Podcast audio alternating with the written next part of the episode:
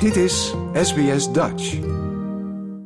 Anneke, ik heb begrepen dat jij eh, vooral in Nederland eh, heel wat uurtjes tussen de oesters hebt doorgebracht. Ja, iets van eh, elf jaar. Oh, jaren zelfs. Maar wat deed je dan? Nou, ik eh bestudeerde veel eh, van de ecologie en de kwekerij van oesters, eh, namelijk in de Oosterschelde. Daar is er veel oesterkwekerij. En eh, ehm, van alles gestudeerd, van hoe de oesters daar leven, hoe ehm, ze de water schoonmaken en hoe ze habitat maken voor andere dieren. En hoe ze ook eh, niet-inheemse soorten kunnen aantrekken. Ja, want een oester is meer dan alleen een lekker hapje voor sommige mensen. Zeker. Ja. Zeker. Eh, Jij zegt in de Oosterschelde zitten heel veel oesters. Altijd al zo geweest? Nou ja, maar meer van een ander soort. De Europese platte oester was eh, voornamelijk de, de grootste kwekerij in, in dat gebied. Maar in de jaren zestig was er een eh, parasiet die eh, kwam, Bonamia heet het. En dat heeft de hele populatie gedecimeerd. Er zitten nog steeds wat, maar ehm, veel minder dan vroeger. En nu zijn er allerlei projecten om het te herstellen. Maar in die tijd dachten ze om die oesterkwekers te ondersteunen, zullen ze de Japanse oester vanuit Frankrijk naar Nederland brengen. En ehm, omdat het te koud was in Nederland voor die oesters om te voorplanten, zouden ze in die kwekerijbakken, die oesterputten, blijven. Helaas, of niet helaas, wie weet. eh, in de jaren zeventig waren er twee warme zomers.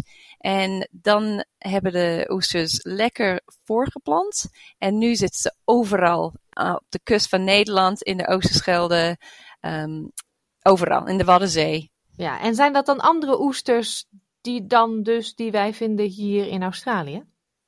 Ja, de Japanse oester in Nederland, dat, dat noemen ze hier de Pacific oyster. Die zijn ook hier gevonden, maar die inheemse soort is de Sydney Rock oyster. En dat is uh, weer een ander soort. Hmm, dat heeft natuurlijk met watertemperatuur te maken, denk ik. Ja, veel. Uh, de voorplanting is, is voornamelijk uh, afhankelijk van de temperatuur. Ja, want hoe doen ze dat? Ik zie alleen maar een, een hele harde en als je erop staat pijnlijke schelp ja, waar een beetje in zit. Ja, um, het verandert per soort. Maar in het algemeen, uh, een oester, als de watertemperatuur warm genoeg is, dan heb je de mannetjes en de vrouwtjes. En die laten de sperma en de eitjes uh, het water in en die mengen daar. En uh, dan heb je baby's, die larven, die, die zitten in het waterkolom. En die zwemmen rond. En zodra ze groot genoeg zijn om te settelen, dan gaan ze settelen op een goede plek, op een rots of een andere schelp. En dan plakken ze daar en dan kunnen ze niet meer bewegen. En dan groeien ze daar tot uh, volwassen. Hoe oud wordt een oester? Oh, die kunnen heel oud worden. Volgens mij hebben ze nooit echt een oester zien uh, overleden vanwege oudschap. Nee. Ze kunnen jaren, jaren leven. Echt? Alleen worden ze gegeten. Ja, dus dan hebben ze pech. Dan worden ze opgeraapt. Ja, precies. Nou, daar zijn precies. er natuurlijk uh, oesters waar parels in gevonden worden. Klopt. Maar niet in allemaal. Hoe ontstaan die parels? Nou, die parels zijn eigenlijk een soort van verdedigingmechanisme binnen de oester zelf. Als een stukje van uh, zand of, of iets irritants binnen die schelp komt waar het niet hoort, dan bouwen die, die oesters een soort van uh, capsule rond die stuk zand. En dat wordt een parel. Dus eigenlijk is het een soort van uh, irritant voor die oester. Ja, maar wij vinden het heel mooi. Eigenlijk zouden we al die oesters open willen maken en wat zand in willen doen dan. Ja, precies. En dat doen ze ook mee, uh, bij parelkwekerij. Uh, ja, en zijn die parels dan ook irritant voor de oesters? Nee, die zijn een soort van um, capsule, zodat die, die irritant een beetje weg is. Mm -hmm. Maar die houden ze dan eigenlijk hun hele leven bij zich, die parel? Ja. ja. ja. En soms heel soms volgens mij vinden ze wel eens twee parels erin. Dan heeft hij twee keer een irritante ja. binnendringer gehad. Arme dier. Dat is interessant. Het is eigenlijk een defensiemechanisme wat heel prachtig is. Ja, precies. Ja, en als je oesters eet, dat is niet voor iedereen weggelegd. Nee. Um, maar die, die beetjes zijn wel heel gezond, hè? Ja, ik, ik ga je niet vertellen wat precies je gaat eten en waarom ik ze niet eet. Want uh, ze zijn gewoon in uh, de, de lichaam van een dier. Mm -hmm. Er zit van alles in, maar um, geen uh, extra vet of, of zoiets. Nee, heel natuurlijk. Heel natuurlijk. Ja. Wat is eigenlijk de functie van een oester? Want ja, natuurlijk, ze leven en ze plakken aan rotsen en aan elkaar. Maar doen ze ook nog wat? Oh, oesters hebben heel veel activiteiten en, en nuttigheden die wij kunnen gebruiken. Ze maken het water schoon door het filteren van het water. En dat is ook heel nuttig voor Sydney Harbor. Daar, daarom willen ze ook de, de oesters een beetje terugbrengen. Want uh, ze maken het water helderder. En ze doen dat door um, het water binnen te zuigen. En dan het water over hun kieuwen te dragen. En al die kleine stukjes zand, al die vuilnisstukjes van het water, die gaan uh, uitgehaald worden. En het schone water is weer teruggezet in het, uh, in het waterkolom. Maar al die nutriënten, die houden die oester zelf. Die vervuilnisstukjes, uh, stukjes zand, die gaan ze uitpoepen als pseudofaces. En um, veel van die vuilnisheid van het water blijft ook binnen die oester zitten. Dus ze filteren het vuile water binnen en ze laten schone water uit. Wauw, dat is ongelooflijk. Dat zie je niet als je zo'n zo'n schelp Nee. ziet. Dat, dat ze zo belangrijk zijn. En we hebben het nu over Sydney, maar ze komen over heel Australië voor, hè, de oesters. Klopt. En zijn ze daarom ook belangrijk voor de haven? Want zonder oesters zou het water veel viezer zijn. Kan ik dat met zo zeggen, één op één? Ja, dat klopt. Alleen zijn er nu maar 10% van wat er oorspronkelijk was. Dus uh, er zijn een aantal uh, projecten om ze te herstellen. Een van de redenen is om Sydney Harbour een beetje schoner te maken. Want het is, uh, het is echt een natuurlijke filtratiesysteem. Ja, en ze trekken ook andere beestjes aan, hè? Dat klopt. Ze maken door hun schelpen en dat ze riffen bouwen, kunnen andere dieren tussen al die hoekjes en haakjes en, stukjes wonen. En dat is heel belangrijk voor babyvisjes. En ook voor kreefachtigen. En ook voor uh, zeegras en zeewier om aan te haken. Dus daarom kunnen oesterrif een hele habitat maken waar hele biodiversiteit verhoogd wordt. Beetje vergelijkbaar met een koraalrif dan? Ja, precies. Koraalrif, mangroven, uh, zeegras, al die dingen zijn heel belangrijk voor um, biodiversiteit. We noemen ze keystone species. Nou, heb ik ook iets gelezen dat ze kunnen helpen tegen bijvoorbeeld erosie door golven of zo.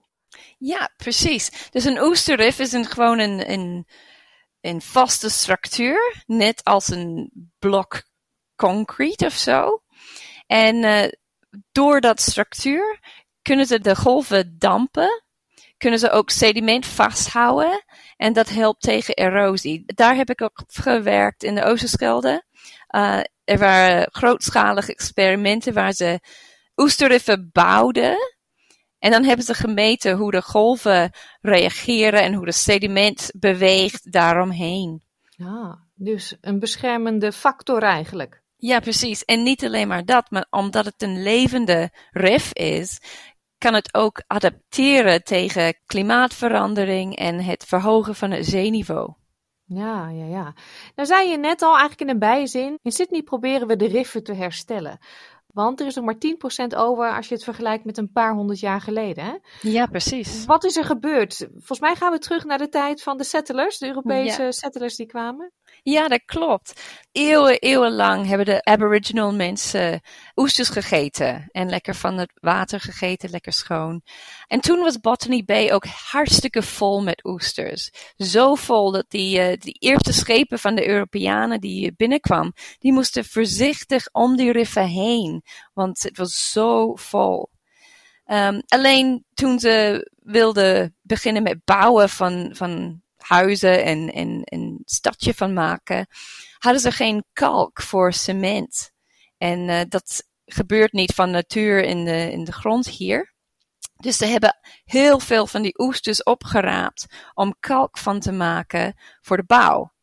Dat gebeurde tot de jaren 1870 of zo, toen ze een wet uh, bracht waar ze het uh, moet reguleren. Want die haven raakte leeg. Ja, precies. Botany Bay liep leeg van oesters. Dus echt gewoon 90% is weggehaald door die settlers. En uiteindelijk hebben ze kalk in, in de Blue Mountains gevonden. Maar uh, tot dat tijd hebben ze oesters gebruikt voor, voor de bouwwerk. Ja, je kan het nog zien, een paar gebouwen in Sydney bijvoorbeeld. Hè? Ja, Ik uh, las de Vaucluse House en Hyde Park Barracks. Ja. Daar zie je dat dan nog in het bouwwerk zitten. Ja, en je moet je voorstellen wat die Aboriginal mensen dachten toen ze heel veel van die oesters zien uh, opraapten door die, uh, door die settlers. Ja, hun eten weg. En het weghalen van die oesters, dat heeft heel veel gevolgen aan de ecologie van het, uh, van het gebied. Dan heb je minder plek voor babyvisjes, dan is de visserij wat minder, is de water wat vuiler, is er gewoon minder plek voor zeewier te groeien en krijg je wat meer erosie van de kust. Mm -hmm. ja, nu is er vijf jaar geleden een project gestart om de oesterriffen weer terug te brengen in de haven. Hè? Ja, dat klopt. Er zijn een aantal universiteiten die bezig zijn met het uh, herstel van de oester in Botany Bay. Ja, en hoe doen ze dat dan? Nou, um, een aantal manieren. Ze willen die oesters laten adapteren tot die omgeving. Dus uh, ze gaan oesters kweken in hetzelfde water. En dan in zakken, zodat ze beschermd zijn van predatoren en zo. En dan laten ze tot een bepaalde grootte groeien. En dan leggen ze in het water. Maar ze moeten die oesters vastmaken, want die volwassene oesters kunnen niet zelf weer vast gaan maken. Dat doen ze alleen maar als larven als ze gaan uh, settelen. Ah, dus dan gaan ze, ze zorgen dat ze op een bepaalde plek blijven. Ja. En dan hopen dat ze uiteindelijk zich weer voortplanten. Ja, precies. Ja. Zijn de eerste resultaten al binnen? Uh, ja, er is al wat herstel van de oesterriffen. En dat is positief. Ze moeten de, de aantal oesters tot een niveau brengen waar ze dan vanzelf voor kan planten en de populatie van natuur uh, groeien. Dat is een soort van een, een tipping point. Mm -hmm. Daar zijn ze nog niet volgens mij. Nee, en dit soort projecten zijn niet alleen in Sydney, maar ik las ook iets bij bijvoorbeeld Port Stevens. Dat is um, over het hele land hè, waar de oesters ja. voorkomen natuurlijk. Port Macquarie, ja. Ja, Sydney be staat bekend om de oesters, maar Perth, daar heb ik minder van gehoord bijvoorbeeld. Hoe kan dat? Ja, nou Perth is echt een kuststadje. En oesters hebben bijs nodig waar de water wat uh, kalmer is. Want uh, anders kunnen ze niet uh, makkelijk filtreren. Als het water te dynamisch is, dan kunnen ze ook te veel zand over hun heen krijgen. En dan kunnen ze niet uh, goed werken. En Perth is echt gewoon op een open kust. Waar de golven groot zijn en er veel zand is. En daar kunnen oesters gewoon niet leven. Nee, nee, daar houden ze niet van. Nee. nee. Wauw, ik heb zoveel geleerd over de oester. Nou, Wat ja. geweldige diertjes. Ja, ze hebben heel veel meer dan alleen maar een, leuke, een lekkere smaak. Ja, en ik denk ook goede les voor de mensen in Sydney die af en toe een oestertje rapen. Ik zou ze niet eten als ik het zo hoor. Nee, zeker niet zelf gaan oprapen en eten, want je weet nooit wat erin zit. Oesters die door een kwekerij komen, die zitten in schoon water voor drie dagen of zo om, om al dat vuilnis uit te laten krijgen. Maar als je een oester gewoon zelf oprapen gelijk gaat eten, dan krijg je niet alleen maar zand in je keel, maar um, allerlei vuilnissen. En het water in Sydney is niet het allerschoonste, dus ik zou het niet doen. Wil je nog meer soortgelijke verhalen? Luister via Apple Podcasts, Google Podcasts, Spotify of waar je je podcasts dan ook vandaan haalt.